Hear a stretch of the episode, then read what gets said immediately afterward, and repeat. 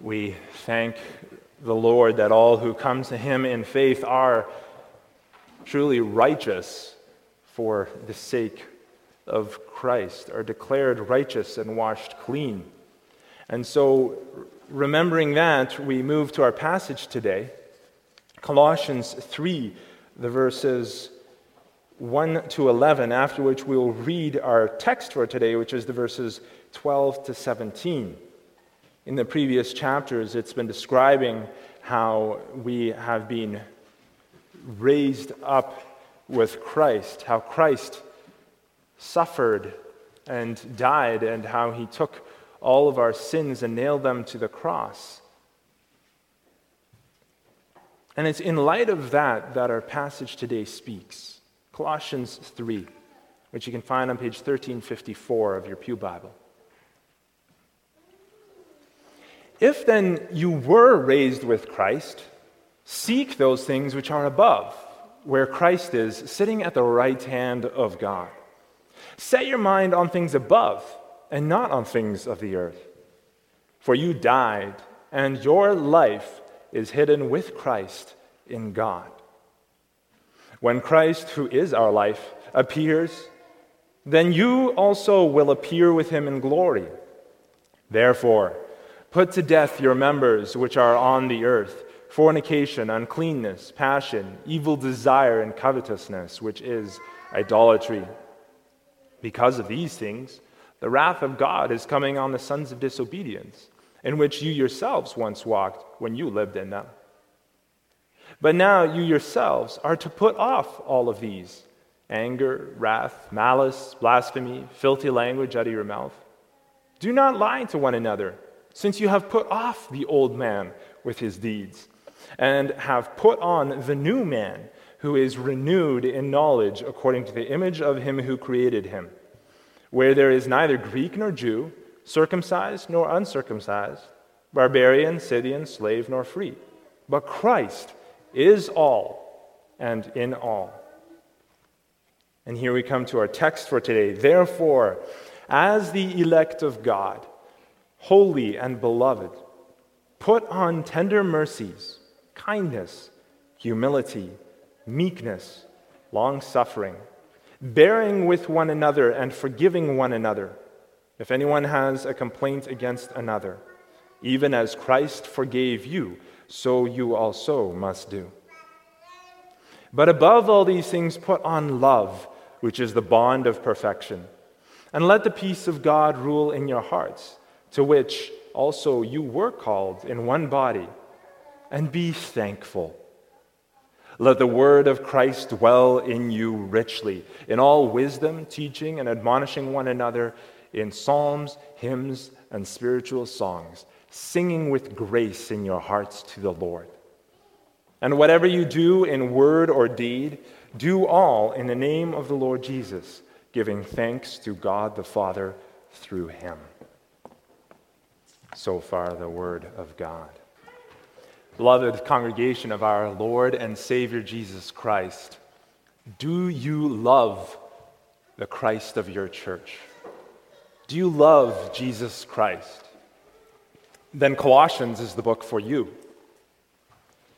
Where letters like Ephesians speak about the beautiful way that God works with the church, Colossians focuses on the beauty of Christ himself. The Apostle Paul has spent the whole letter describing Christ with wonder and with awe. In chapter 1, he speaks eloquently of Christ's preeminence, how he is first and foremost, how he is over all of creation.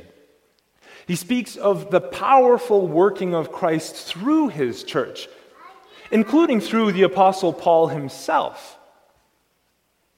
In chapter 2, he has spoken of Christ's suffering and death, and how his suffering and death breaks the legal demands of the law, and how a life of fear no more has hold over you. He speaks of how you are new people in him because of his work. And now in chapter 3, he teaches how your life is hidden in Christ with God. For those who have put their faith in him, it's a sure thing. And the next thing that he addresses here in our passage is if all this is true, how then are you to live? How does this shape your character and the way that you interact with the world? We'll look at this under the following theme and points the character of a new man or a new woman or boy or girl. First of all, rooted in the love of Christ. Second, reflecting the virtues of Christ. And third, living in response to Christ. So, first of all, in order to know where our love is going, we first have to know where it comes from. The love of Christ is what shapes us. The love of Christ is what changes our character. And this has to be the foundation that we move forward from. This is the very foundation that the Apostle Paul himself lays out as well. In verse 12, we read, Therefore, as the elect of God, holy and beloved, the chosen people of God, holy and dearly loved. This phrase that's mentioned here in verse 12 is where everything that follows finds its roots. That we are chosen, that we are holy, and all of this is because we are dearly loved. Everything that follows, then, in response to that, also has love in verse 14 as the thing that ties it together.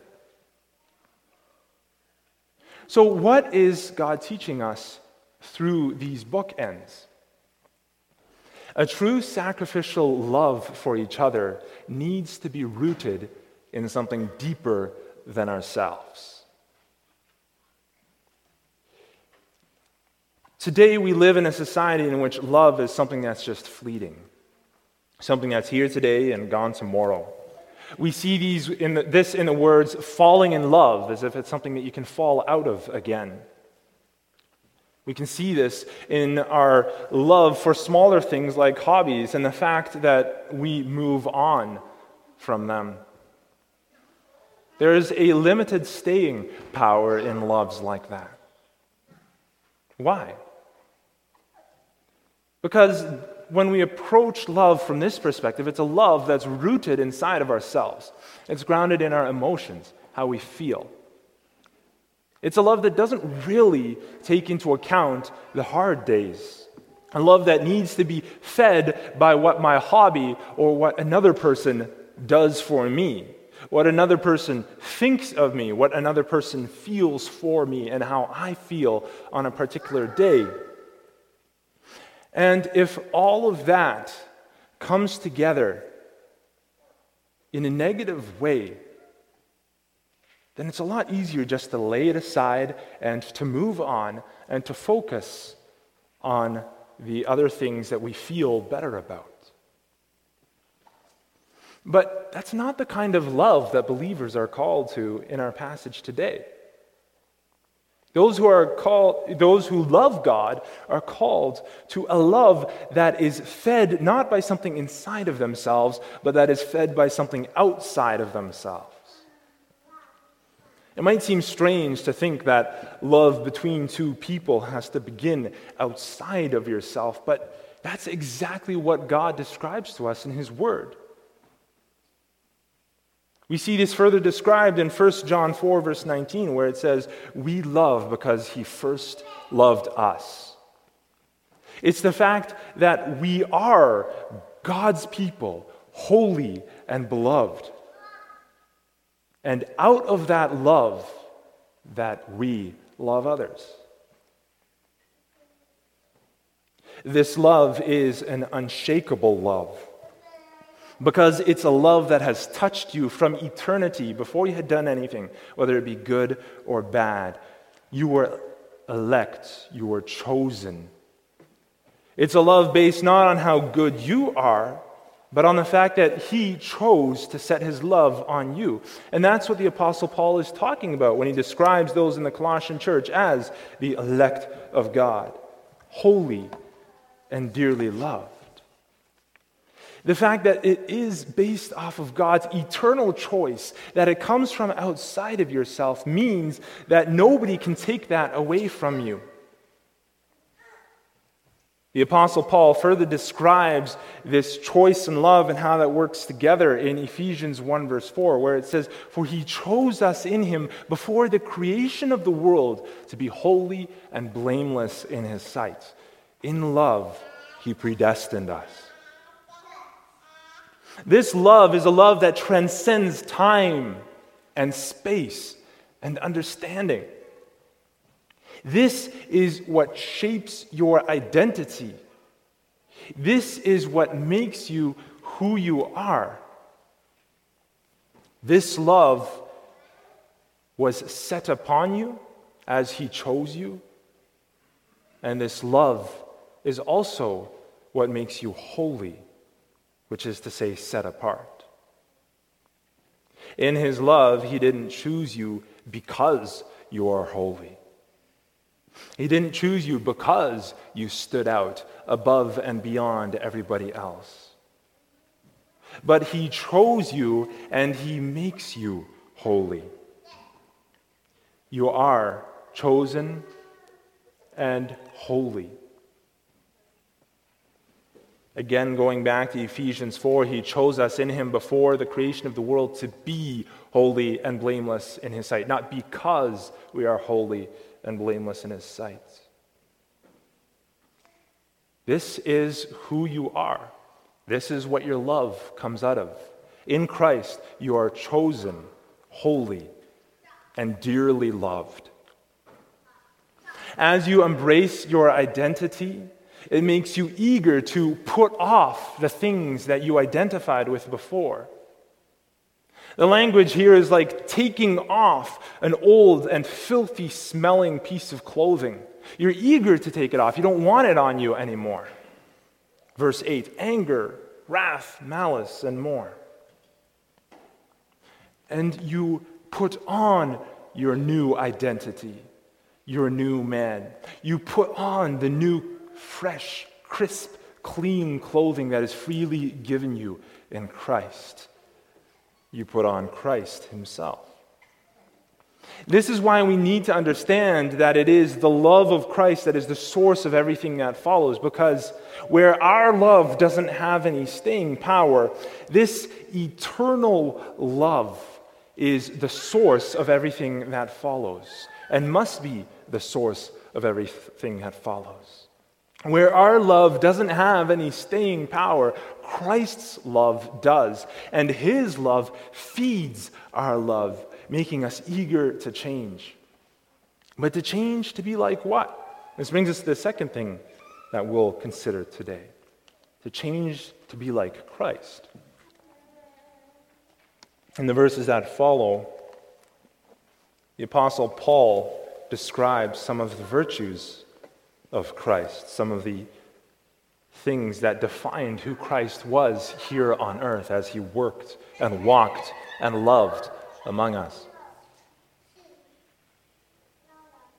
This love of Christ leads to compassion. In Matthew 9, verse 36, we saw when he saw the crowds, he was moved with compassion for them because they were weary and scattered like sheep having no shepherd. Loved ones, there will be days when you run into difficulties, when you struggle with hopelessness and with weariness. In these days, look to Christ and remember his love for the weary and the scattered, his love for you. And as you join together in weariness, reflect his love, bringing it to each other. Love sees the weariness of people without hope and acts to bring them hope. It reminds them of the promises of grace. It reminds them that Jesus comes to the weary. And as you bring Christ's compassion to your weary spouse, friend, family member, you will see how he brings healing where he grows. It leads to kindness Luke 6, verses 35 to 36, he teaches, Do good and lend, hoping for nothing in return, and your reward will be great. And you will be sons of the Most High, for he is kind to the unthankful and the evil. Therefore, be merciful, just as your Father also is merciful. This kindness looks beyond unthankfulness and expects nothing in return. There will be days when you think you are pouring out your heart for someone and it feels like you're getting nothing in return. Here he teaches us that we can look beyond and we can remember the one who chose us and loved us. Christ selflessly offered himself for you and me who put our faith in him. And though so often unthankful and so often responding with evil, his love is merciful, and his kindness responds with redemption and grace. And so, too, he enables us to do the same. Even on our worst days, when we feel like we're being responded to with thanklessness, his love continues to lead us to persist in kindness. It leads to humility. Philippians 2, verse 8 Being found in human form, he humbled himself by becoming obedient to the point of death, even death on a cross. Christ himself modeled the greatest servant heartedness, humbling himself to the point of death on the cross, coming down from his divine glory and choosing to do so. He did this for the undeserving. He humbled himself. And as we remember this, we are given by him the strength to humble ourselves before each other as well, seeking to serve each other, putting aside our pride. Relationships grounded in humility and service of each other are a great reflection of the love that we have been shown it leads to gentleness.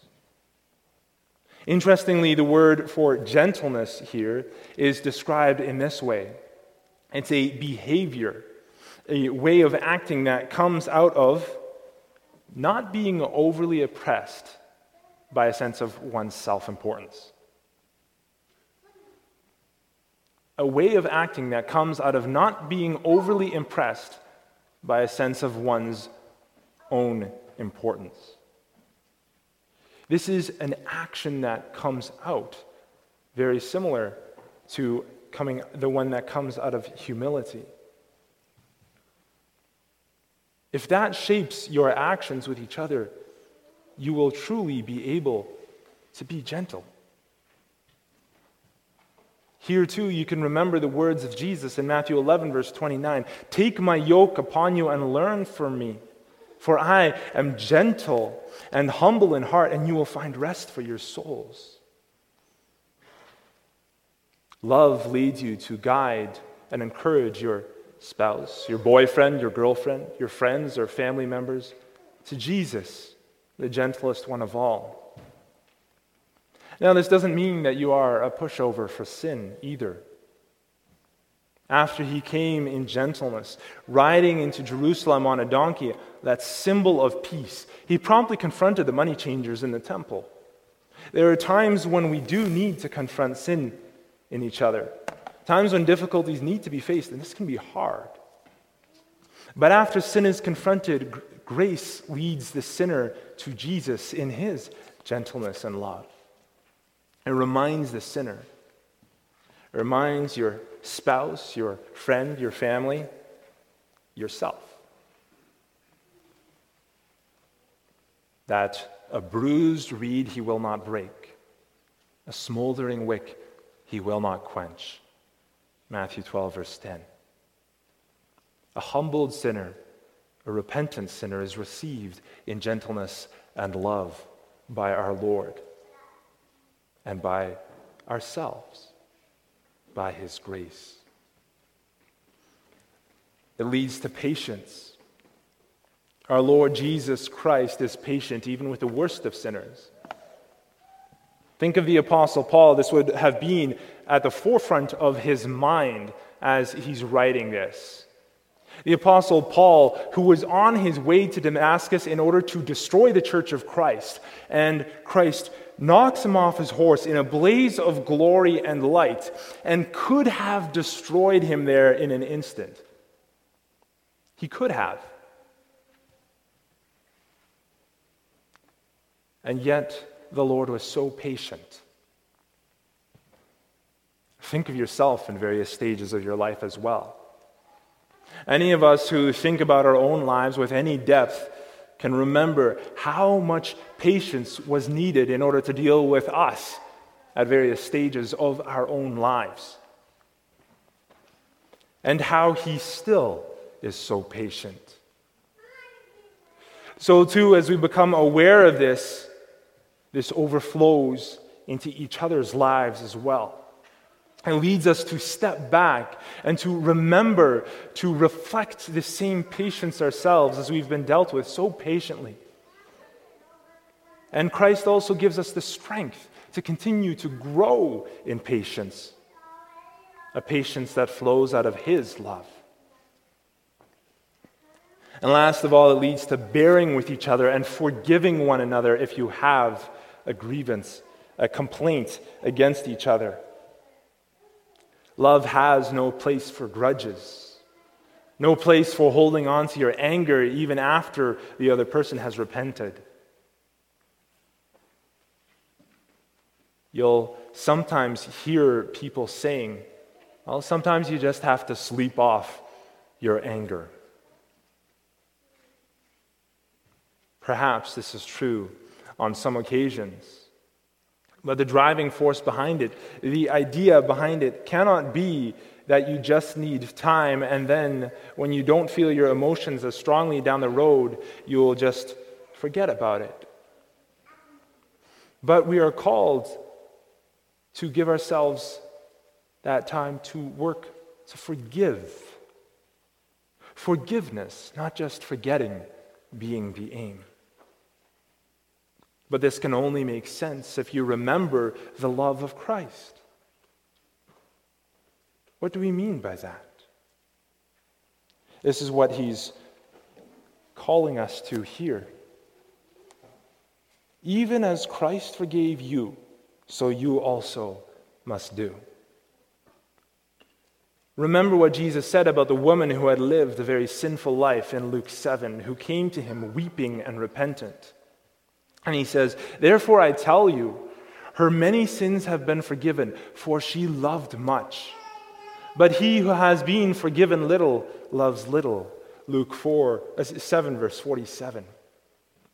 Christ's love leads to our forgiveness. And the more you become aware of all that Christ has forgiven, all that needed to be forgiven, the more you begin to understand how deep the roots of your own sins go. How it's not just surface stuff, not just events here or there. And the fact that Christ's love for you still results in the forgiveness of all those sins, the more deeply you will love Christ. And as you truly understand, begin to understand more and more the depth of that forgiveness, then to forgive someone else, especially somebody you love, brothers and sisters within the congregation, as Paul is pointing to here. It becomes a much smaller thing in comparison. If you are rooted in Christ's love for you yourself, loved ones. Then to have that love overflow to each other becomes much more natural.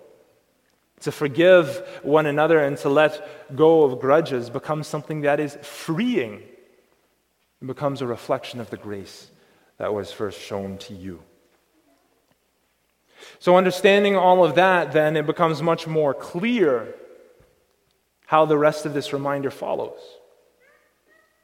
Over all of these virtues, put on love, which binds them all together in perfect unity. The word for binding here is a picture of chains that can't be broken, or the ligaments of a body that keep all the body parts joined together and working together in perfect harmony, in unity. This love of Christ with which you were first loved, which is the foundation, which is what feeds everything that follows, now comes out to the top as well. And as we express it in our own lives, it chains all of these virtues together. If you keep Christ's love at the forefront of your earthly relationships with each other, then the rest will follow. It will spill over into every other part of your life. And the final result will be a life and relationships shaped by peace and overflowing with thankfulness. This brings us to our third point. This is our foundation. This is the place from where we begin to progress in these various virtues.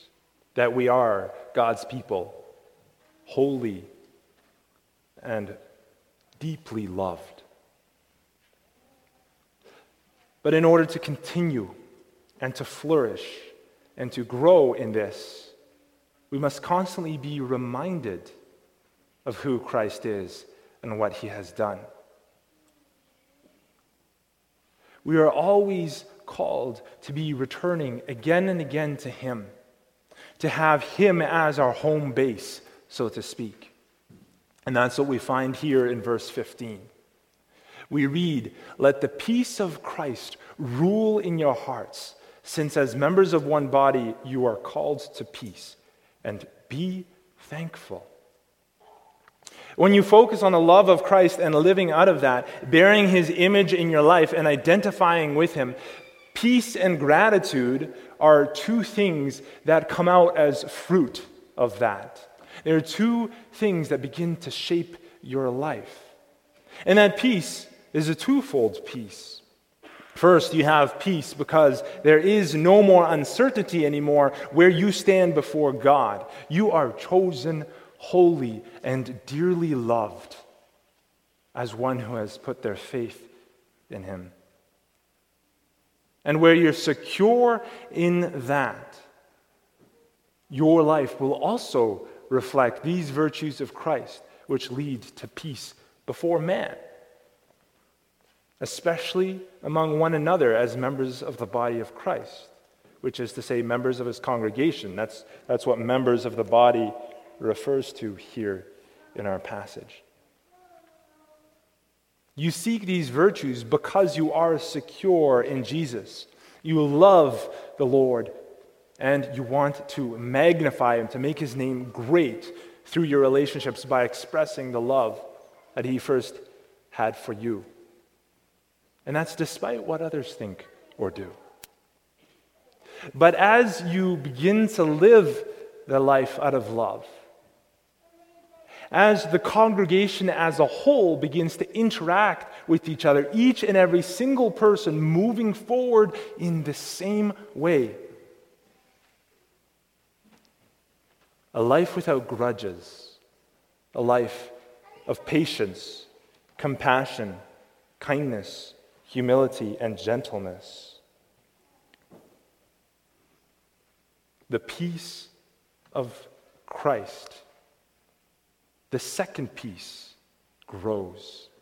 One between you and your fellow believers.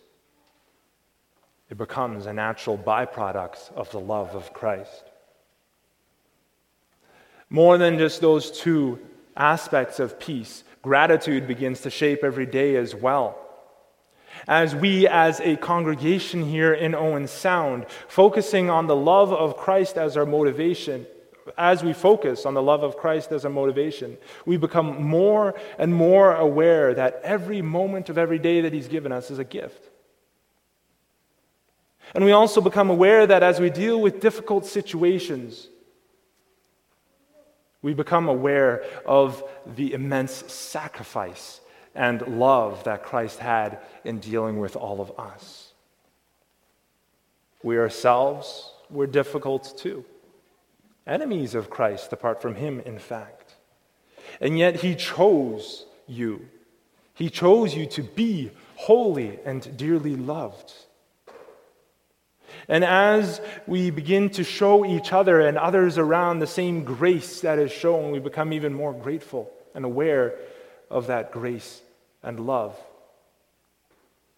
And we live in gratitude, enjoying the fruits of that grace and love as it spills over to each other and as we grow as a congregation together.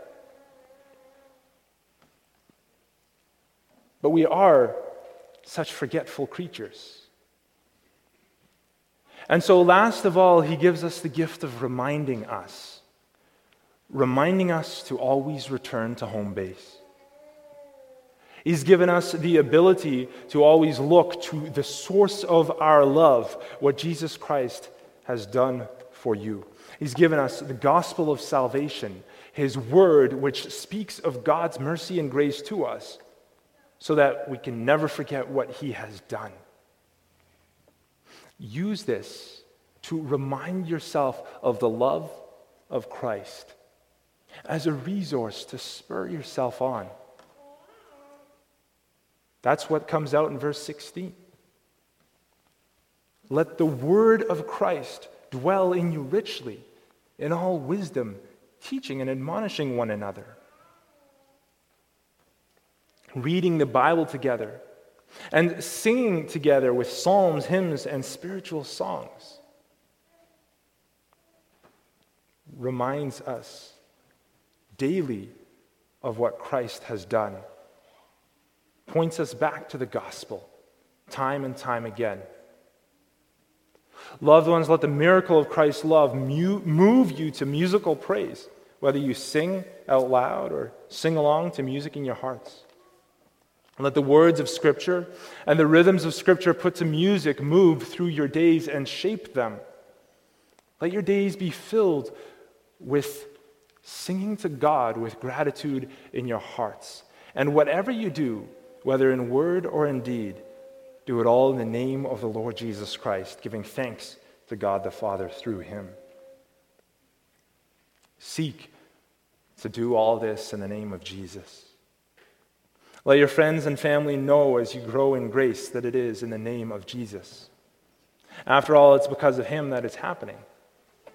Is that not a reason to share it with others with joy? So, brothers and sisters, and boys and girls. Remind yourselves you are chosen, holy, and dearly loved. Remind yourselves that you have the opportunity to reflect the love of Jesus Christ every day. Remind yourselves in every way that you can through singing, through speaking, and through living. And live the grace that you have been shown, overflowing to those around. As you find yourselves being shaped like this in your dealings with each other, growing in love, compassion, and grace, remember who it came from. In words and actions, doing it all in the name of the Lord Jesus Christ, giving thanks to God the Father through him, and love him who first loved us. Amen.